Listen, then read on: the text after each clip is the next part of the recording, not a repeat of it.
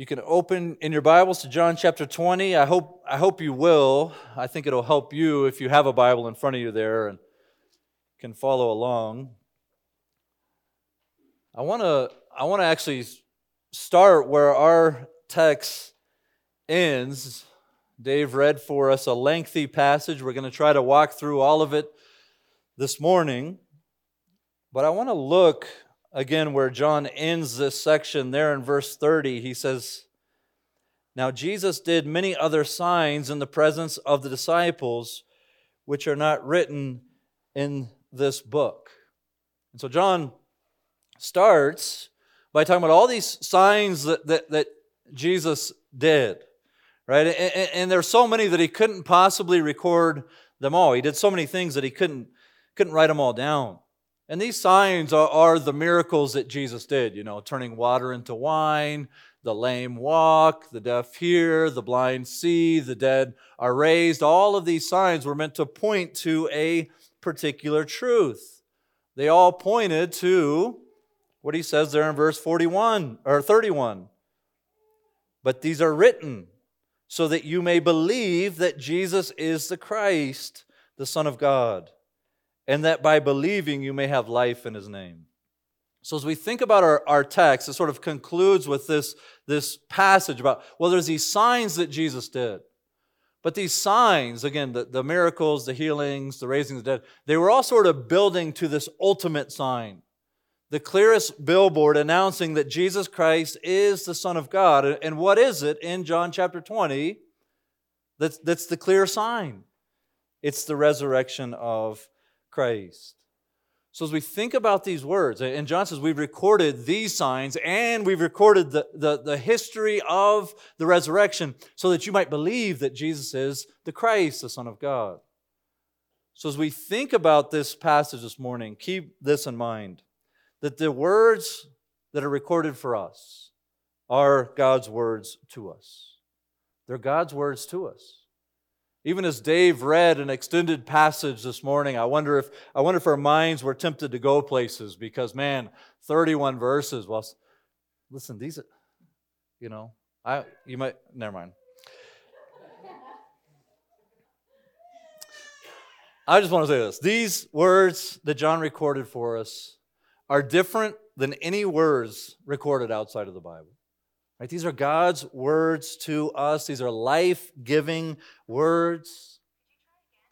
These are words that open eyes. They give sight to the glory of the gospel in Jesus Christ. And John says these words create new life. They create new life. And so, our first point this morning is, is if we sort of think that, that John is saying the, these signs teach us that Jesus is the Christ, well, our, first point this morning is that the empty tomb declares that Jesus is the Son of God.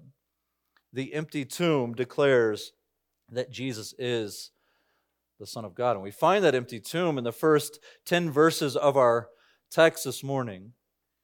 And of course, we are, we are borrowing terminology from Romans chapter 1, where, where Paul says the re- resurrection declares Jesus the Son of God. But I do think that is John's point here in chapter 20 as he records the resurrection and as he records the appearances to the disciples.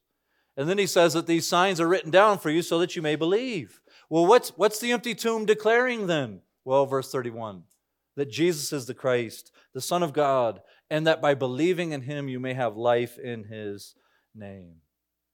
So the empty tomb is the vindication of Jesus. It's, it's the announcement that he is the Son of God, that he is who he says he is. And it teaches us then that Jesus died not for his own sins, not for his own rebellion, not for his own wickedness. If Jesus had died for his own sins, he would have remained in the grave because the wages of sin is death. And if Jesus is still under that penalty, then he must have suffered for his own sins. So then his death, again, we're kind of summarizing what John's been teaching up to this point. His death was a substitutionary death. He died not for his own sins, but for us in our place taking our sins upon himself, and thereby, to, to borrow language from Paul again, nailing our sins to the cross. You know, when Jesus says in John chapter 19, when he, when he says, it is finished, in light of the resurrection, we, we, know that he didn't mean he is finished. He means that his obedience was complete, his suffering is finished, the will of the Father accomplished, his physical life exasperated, and he bowed his head and died. And at the end of John chapter 19, they kind of quickly take his body down. The Sabbath is coming. They, they prepare him as best they can with the time they have, and they put him in the tomb. And that's where John chapter 20 starts. It says that Mary shows up early, early, like right, right as the, the sun's getting ready to come up. It's dark, it's early on a Sunday morning, and Mary Magdalene comes to the tomb, presumably to, to, to finish what they started with the preparation of the body. And to her dismay, the body isn't there. Right? And, and Mary's first thought isn't, he must be resurrected. Right? Her first thought is actually that someone must have stolen the body. You know, if the if the early followers of, of Jesus sort of got together and tried to come up with a with a plan to sort of convince the world that Jesus resurrected even though he's still dead. I, I, don't think they did themselves any favors, right, in the way that they presented themselves. You know, one of the, one of the evidences, I think, of the, the reliability of the gospel accounts is the disciples are just brutally honest about themselves. You know, if I were going to make up a story I wouldn't write about how I was fearful, doubtful, afraid. One dude ran away half naked, right? I don't think I'm including those details if I'm writing a legend. The only reason I think the Gospels would record events like the disciples' doubt and fear and faithlessness, and Mary's here, is if that's the way it happened. And that's what we see in Mary. She's not this hero who recognizes it right away. She's confused and, and, embarrassingly ignorant of what happened to Jesus and what the empty tomb actually means. And so, what Mary does is she, she runs to Peter, and, and the disciple whom Jesus loves is what the text says. That's, that's John referring to himself. And she tells him that somebody's stolen the body. And so they take off for the tomb. And I just actually find it hilarious that John records that he was faster than Peter, right? Uh, you know, Peter may have actually died before he read John's gospel, but I can imagine being like, I had a sprained ankle, all right? In all seriousness, it probably means that John was younger than Peter and could outrun him. But what Peter lacks in speed, he makes up for in his decisiveness right? Because John beats him to the tomb, but he just sort of peers in. But Peter gets to the tomb finally a little bit a little bit after John, and in consistent with his character and his nature, he just like bolts into the tomb. And so John had seen some of the linen cloths there. But when Peter blows by him and crawls through this opening, it'd probably be like three feet wide or so. He runs straight in the tomb. Peter sees something that John couldn't see from outside the tomb. It says his face cloth that was wrapped around his head was laid to the side, it was folded up. I love what one writer said the burial cloth is placed to the side by the one who no longer needed it. Right, so, so they find these linen clothes there. And John actually says there in verse 8 that when he, when he enters the tomb, he believed.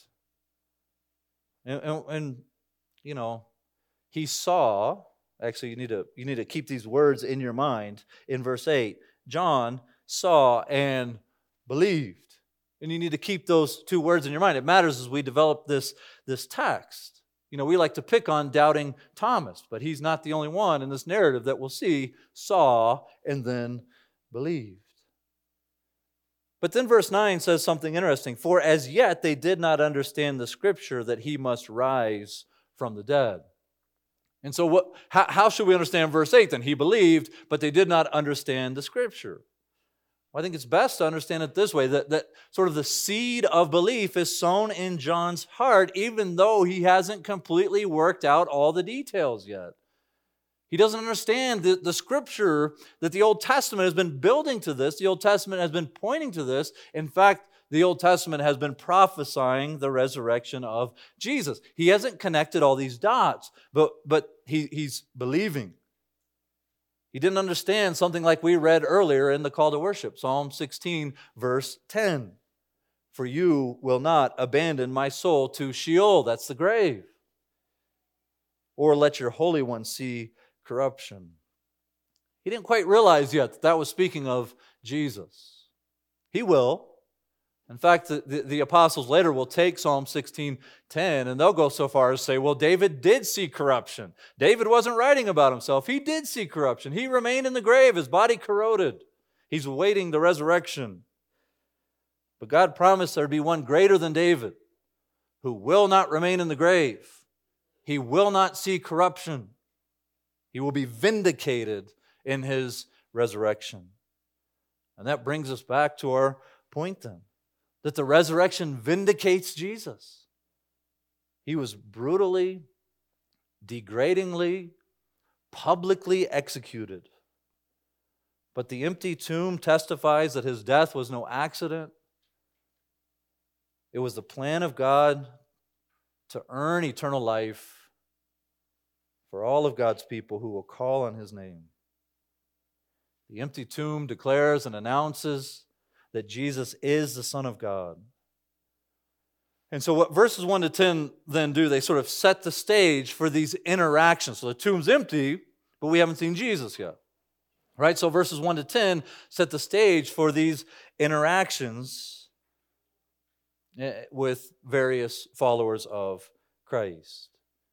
And so, that first point sort of sets up the next three here. When she sees Jesus, you might say for Mary, despair turns to delight. For the disciples, fear turns into bold proclamation. And for Thomas, doubt turns into one of the most glorious confessions of the person of Christ we have in all of Scripture. So that's sort of the, the layout. We got to set up, the tomb is empty. Now let's see how Jesus interacts with his followers. In verses 11 through 18, Mary, for Mary, despair turns to delight. Now we're going to, again, we're, we're, we're trying to tackle the whole chapter here. So we can't say everything that needs to be said about every verse in this text, but we're going to try to see how the resurrection changes each of these interactions. And so we saw Mary. We were, we were already introduced to Mary. She was the first one at the tomb.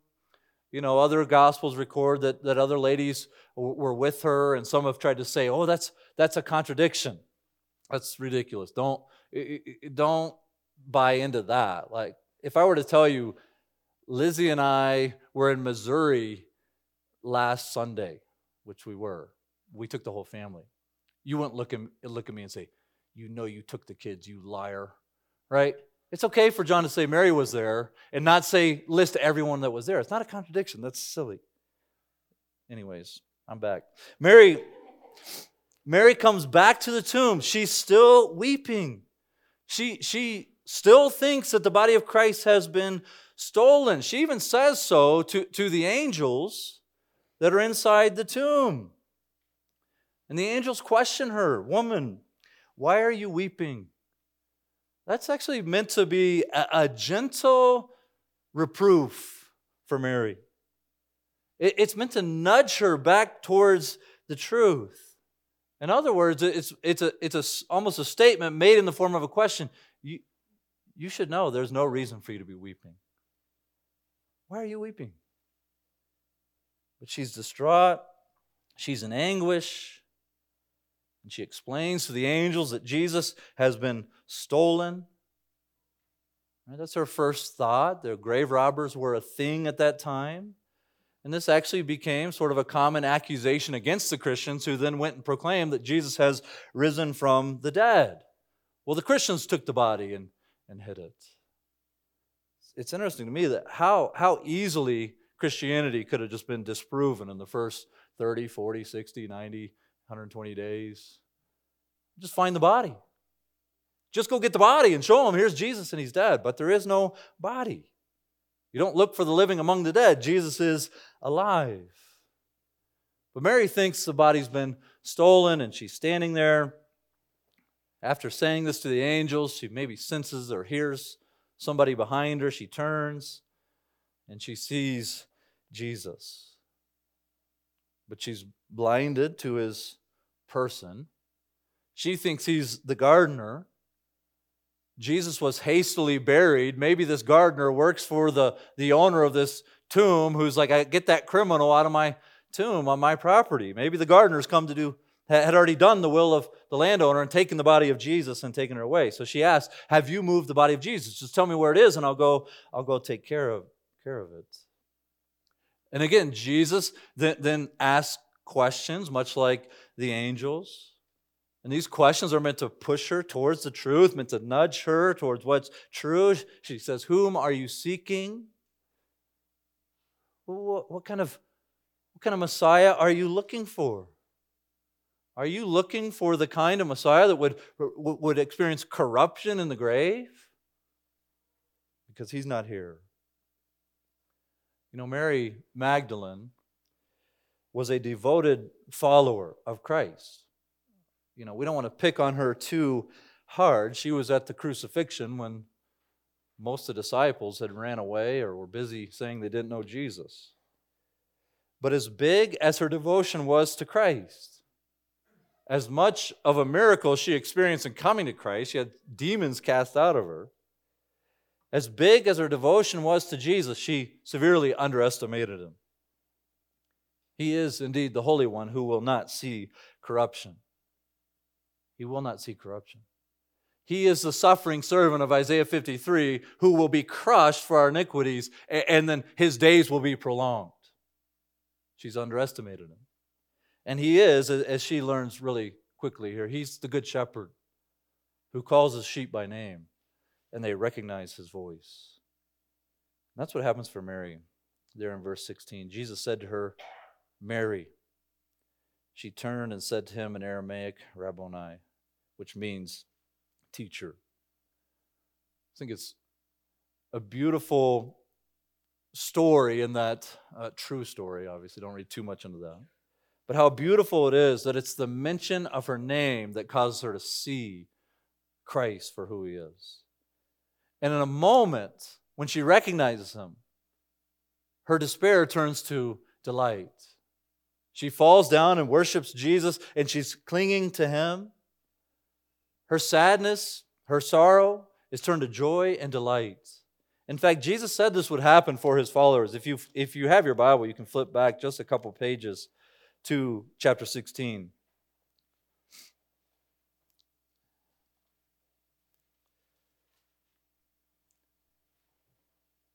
There in verse 16. A little while, and you will see me no longer. And again, in a little while, you will see me. That's what happened to, that's what happened to Mary. That's what happened to the disciples. They didn't see Jesus because he's in the tomb, and a little, little while later, they saw him. Look at verse 20. Truly, truly, I say to you, you will weep and lament. That's what she's doing. But the world will, will rejoice. You will be sorrowful, but your sorrow will turn into joy. Your sorrow will turn into joy. That's what happened for Mary. That's what happens for the disciples here in our next paragraph in just a few minutes. Those words perfectly fit Mary. Thinking Jesus was dead, she was sorrowful. She was weeping and lamenting that the one she had followed had died, and apparently someone had stolen his body and taken it away. But her sorrow is instantly turned to joy when he speaks her name and she recognizes his face. Despair is turned to delight and it's turned to joy. And the reality is, if Jesus' body had been stolen, if Jesus' body had been taken, if he's still dead, she had every right to despair. She was right to be in anguish. In fact, the Apostle Paul goes so far to say that if, if Jesus didn't rise from the grave, then we, have all, we are of all men most pitied.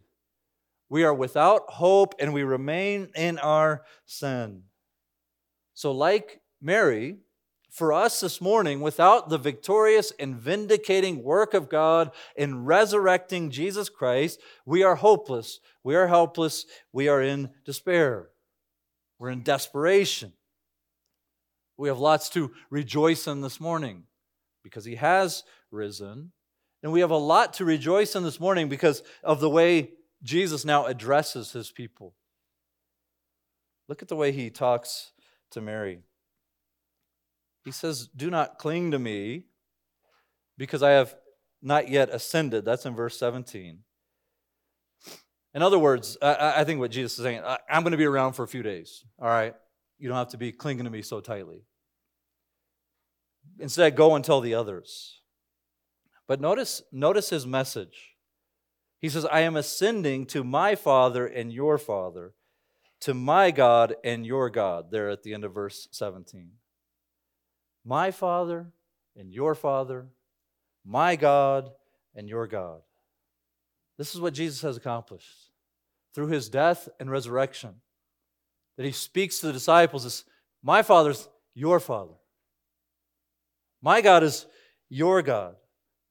And we know that this is not just true for those early disciples, but it's true for all those who place their faith in Jesus Christ.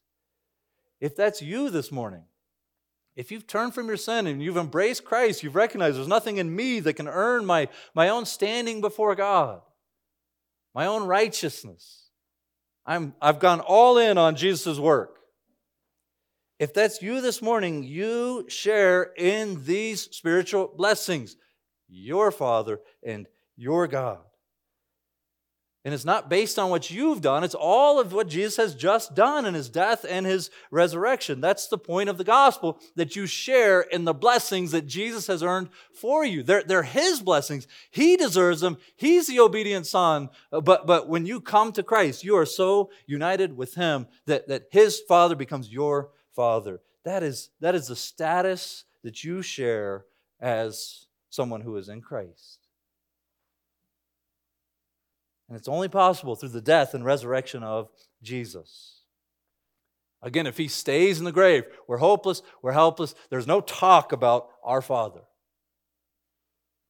We're still in our sins. But because of the resurrection of Christ, despair is turned into hope and joy in God. For Mary, despair turned to delight. But there's, an, there's another group that Jesus will appear to in verses 19 through 23. This is likely 10 of the 12 disciples. Judas, obviously, not there. Thomas, we'll see in a minute, not there. So we probably get 10 of the 12 here.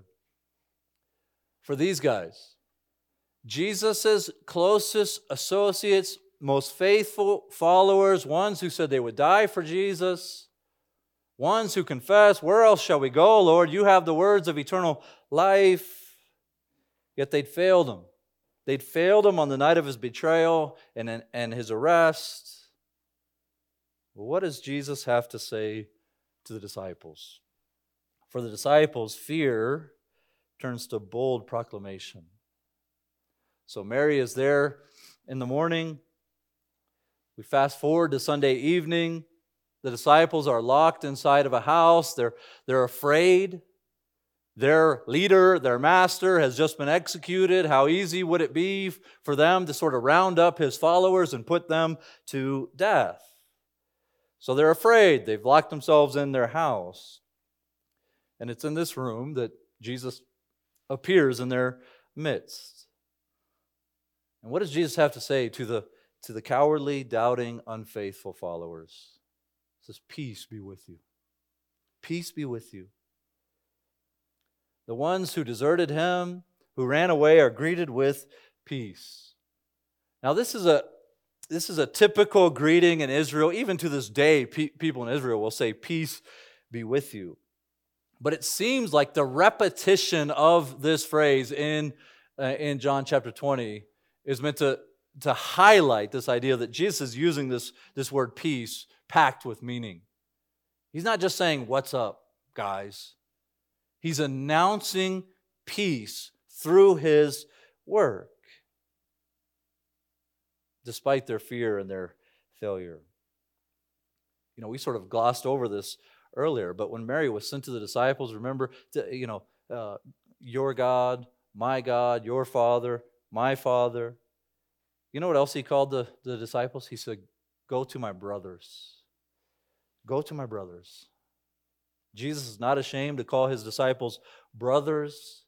He is at peace with them. They are united to him. They don't deserve the title brothers. They don't deserve that. And that's kind of the point. That's kind of the point. When Jesus shows up and says, Peace be with you. Notice also the way John ties this announcement of peace to Jesus showing the scars on his hands there in verse 20. Jesus shows up. He says, Peace be with you in verse 19. When he had said this, he showed them his hands and his side. So the announcement of peace is immediately followed by a demonstration of the suffering that Jesus has just gone through. How is peace accomplished? It's through the scars of Jesus, it's through the wounds. I, I don't know how we can't think of Isaiah 53 here.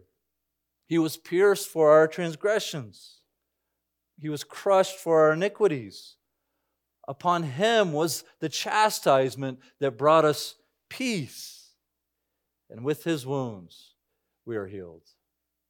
Here's Jesus announcing peace. You're my brothers. My father's now your father. Through my work, here's, here's my scars to prove it. There's a poem I read this week that was written shortly after World War I. It's called Jesus of the Scars. And I won't read the whole thing, but I love the final line. It says, And not a God has wounds, but thou alone the suffering of Christ testifies to the uniqueness of the gospel. That Jesus was willing to suffer for sin. And that even after the resurrection, he bears the mark of his wrath bearing sacrifice. He could demonstrate his scars to his disciples. And it testifies to the reality that he is indeed the Lamb of God who takes away the sin of the world. And like Mary, the text says, and they were glad. They were glad when they saw Jesus. They rejoice in him. And again, it, it points out that it's when they saw him. Again, there's a reason I'm highlighting this. Just stick with me for a minute. They saw him and they were glad. John earlier saw the tomb was empty, then he believed. So, what does Jesus do with these disciples? It says there in verse 21 Jesus said to them again, Peace be with you. As the Father has sent me, even so I am sending you. And when he had said this, he breathed on them and said to them, Receive the Holy Spirit. If you forgive the sins of any, they are forgiven them. If you will withhold the forgiveness from any, it is withheld. What Jesus says, I hope that's not my truck. Actually, I'm across the street. I think I'm okay. As Jesus was sent by the Father, so he is sending his disciples. So Jesus was sent by the Father to be the only acceptable sacrifice for sins. You know, to borrow from our work in, in Luke, he came to seek and to save the lost. The disciples now, as Jesus was sent, they, he will send out his followers. As what? As witnesses as preachers of the death and resurrection of Jesus. So Jesus was sent to accomplish the work, and now he's sending out his disciples to be witnesses to what Jesus accomplished. So they aren't taking over the work of Jesus in that sense, as if, well, we've got to pick up where Jesus left off. It's not that. It's that Jesus has fulfilled his mission and now he carries out the, the saving work that he has accomplished through his body through his people, through the disciples, and by extension, the church of Jesus Christ. And that's the focus here. It's on the proclamation of the, the death and resurrection of Jesus. Verse 23 there can be a little bit confusing, and we don't have uh, time to really dissect every verse here. So let me just summarize for a moment The idea is that the result of the preaching of the disciples will be one of two things. When they, pro- when they go out and they proclaim that Jesus Christ has risen from the dead and there's life in his name, some will believe and they will be forgiven and they will be brought into the body. They will be members of the community of, of God. Others will reject that preaching and they remain in their sin unforgiven. Right? There's no, there's no confusion here about who's doing the forgiving. It's God who forgives. But he's fulfilling his task through those who would follow him and then proclaim the message of the death and resurrection. Since the church then continues in the apostles' doctrine, since the church is built on the foundation of the apostles and the prophets, of course, Christ being the cornerstone, then this task of proclaiming the death and resurrection of Christ belongs to the church. And that's what we do. That's what we do every week. That's what we do today. We proclaim that in Christ you might have life in his name, that you might be forgiven of your sins if you believe what he has done for you. Those who respond to his work are welcomed then into membership in the body of Christ. And this is our primary function as a church to preach Christ and him crucified. That's what we want to do. We want to elevate Christ and Him crucified. And to be willing to, to bear the reproach of Christ when that sort of preaching is unpopular. And it's not packing the pews anymore, and people hate the message. Is to proclaim that Christ is risen from the dead and be willing to, to be reviled and to not revile in return, but to entrust ourselves to the one who judges justly. to hold out for those, even those who would revile us, even those who would mock us, even those who would attack us, hold out for them that their hope is in Christ and they might have life if they turn to Him. That Jesus has died and He lives again. But this, this task is beyond us, right? It's, it's too big for us. It's too big for the disciples whom Jesus is speaking to in our passage. So in verse 22, he, he sort of tangibly points to the source of their power to fulfill this impossible mission that they've been given. How are 10 guys, add, add Thomas, add the replacement in Acts, how are 12, add Paul, all right, how are 13 guys going to change the world? The Holy Spirit. They'll be given the Holy Spirit. Do you know what these fearful, cowardly, deserting, failing disciples did? To quote their enemies from the book of Acts, they turned the world upside down. They laid down their lives. Those who once fled at any sign of suffering for Jesus laid down their lives to proclaim Christ. These fearful men became the most courageous preachers. What happened? You have to explain that. You have to explain how these cowards became bold preachers. They saw Jesus and they were given the Holy Spirit. The actions of the disciples before and after, the contrast there and who they are and what they were about, it's inexplicable outside of the resurrection of Jesus Christ. They saw the risen Christ, they were empowered by the Spirit, and they went out and preached the gospel to the world. So for Mary, despair turned to, to delight. For the disciples, fear turns into bold mission and proclamation. And lastly, we see here for Thomas, doubt turns to confession. We see that in verses 24 to 29. For whatever reason, Thomas wasn't there the night that Jesus showed up amidst the disciples, that, that narrative we just talked about. And so a week actually transpires between verse 23 and 24. The ESV says eight days, right? They're probably counting that day. That's how they counted. So it's, it's a week. In the meantime, in this intervening week, he didn't believe his fellow disciples who had told him, We've, we've seen the Lord. We've seen the Lord. He, he actually says in verse 25 there that, that unless he gets to see with his own eyes and touch the wounds of, of Jesus, he will never believe. You know, poor Thomas, if he'd been in Sunday night church the week before, he might have been spared the nickname Doubting Thomas. The other disciples weren't any different, they weren't any better. So just wasn't there, right? So he gets this nickname, Doubting Thomas. But it, it, you know, it, it's this this text, this this paragraph's not in here just to sort of throw Thomas under the bus. It's actually important that Thomas sees the risen Jesus with his own eyes.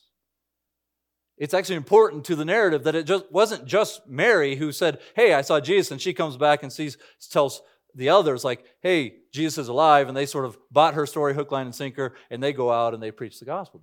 It's important that Thomas sees Jesus so that he might become a witness that Jesus has indeed risen from the dead. So Jesus shows up again in a locked room, and he greets the room with, Peace be with you. Jesus demonstrates the way he interacts with Thomas that he knew the doubts of Thomas. Remember what remember Thomas's criteria, unless I see him and touch the wounds myself, I'm not going to believe. And what does Jesus say when he when he shows up? He's he's, he's there and he says, "Now now touch my wounds." You know, I always want to read. I, I, I am a sarcastic person, so oftentimes I want to read sarcasm into the into the Bible. And I always want to read this sarcastically, like, oh, yeah, you said that, Thomas. Well, here I am. Right? But as, I, as I'm meditating on Christ and thinking about this text, I'm struck by how kind it is for Jesus to show up and address the doubts of Thomas. So I think this is less like to own Thomas and more to address his, his doubts. I'd be tempted to give up on Thomas. You don't believe in me? I'm out. But Jesus shows up, and he not only shows him the wounds, invites him to touch the wounds like he said he wanted to, but he calls him to believe. Don't be an unbeliever, Thomas, but be a believer. We aren't actually told whether Thomas touches Jesus' wounds. It, it seems to read to me that the sight of Jesus is sufficient for Thomas, and he believes. And we get this confession of faith there in verse 28. Thomas answered him, My Lord and my God. The doubter utters one of the most glorious confessions of who Jesus is my Lord and my God. And it says there that he's, addressing this to Jesus. Right? He's recognizing this is true of Jesus. He sees for the first time what he'd been missing in a sense, he's confessing what John has been arguing since chapter 1, verse 1. In the beginning was the Word, and the Word was with God, and the Word was God. John is, or, or, or Thomas is seeing this for the first time my Lord and my God. He recognizes that Jesus is Lord and God of all. And when he sees Christ, his doubt is turned into a glorious confession. So, what about us? How do we think about ourselves in light of this text? Right? We aren't disciples. We aren't apostles. There are no more apostles. Right? We aren't able to physically see Jesus right now. Can we have assurance that Jesus has risen from the grave? And Jesus actually ends his conversation with Thomas by addressing this. He says to Thomas, Have you believed because you have seen me. You know, again, we always want to read that as some kind of an attack, but Jesus does actually acknowledge his belief. You have believed. It's evident given Thomas's profession. But he is like the other disciples who saw first and then they believed. But Jesus recognized that there's a time, you know, from he's speaking to his disciples, recognizing that there's a time coming. It's shortly after this. There's a time coming where Jesus would ascend to the right hand of the Father, and that there will be many who will believe without actually seeing. So he says there at the end of verse 29 Blessed are those who have not seen and yet have believed. Blessed are those who cannot share Thomas's experience but do share his faith. For us this morning, our faith is not by sight, but it is also not this blind leap into the dark that some people want to try to mock our faith as. It is based in, in part on the eyewitness testimony of guys like Thomas and the disciples. But more than that, it's based on the revelation of God of Himself. That He has, he has given us this revelation, and John has recorded it. The words we read this morning and the words that we try to explain this morning, these words are meant to produce faith that Jesus has indeed risen from the grave. Now, for those of us who can't see Jesus, faith comes by hearing, and hearing by the word of Christ. You have everything you need to be assured of the resurrection of Jesus and what's been recorded for you by these eyewitnesses. You know, it's not impossible that there are some here this morning waiting for some sign from God to believe. John says you have the sign. The sign is the resurrection, the sign is the empty tomb. Perhaps you're waiting for some something crazy to happen in your life, some emotional experience.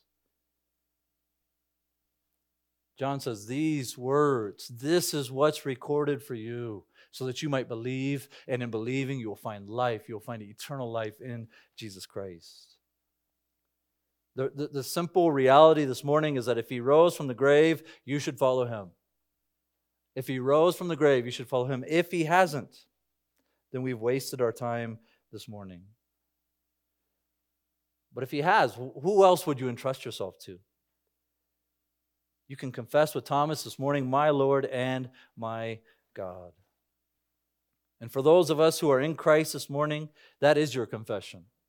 My Lord and my God. We gratefully proclaim that that's true.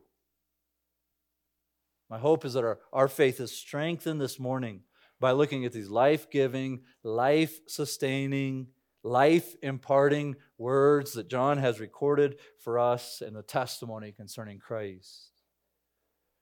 Blessed are you.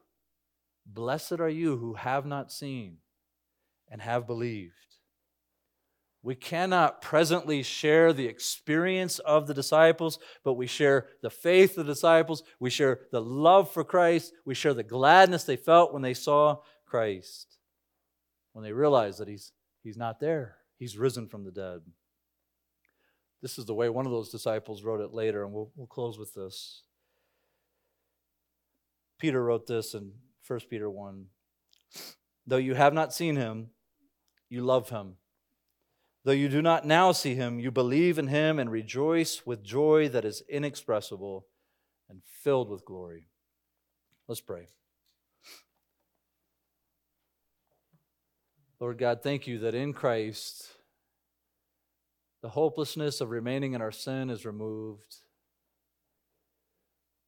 That we, as your body, are empowered to proclaim the death and resurrection of Jesus Christ.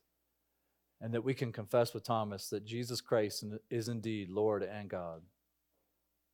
Thank you for that. May you be pleased in how we respond to you and to your word this morning. In Jesus' name, amen.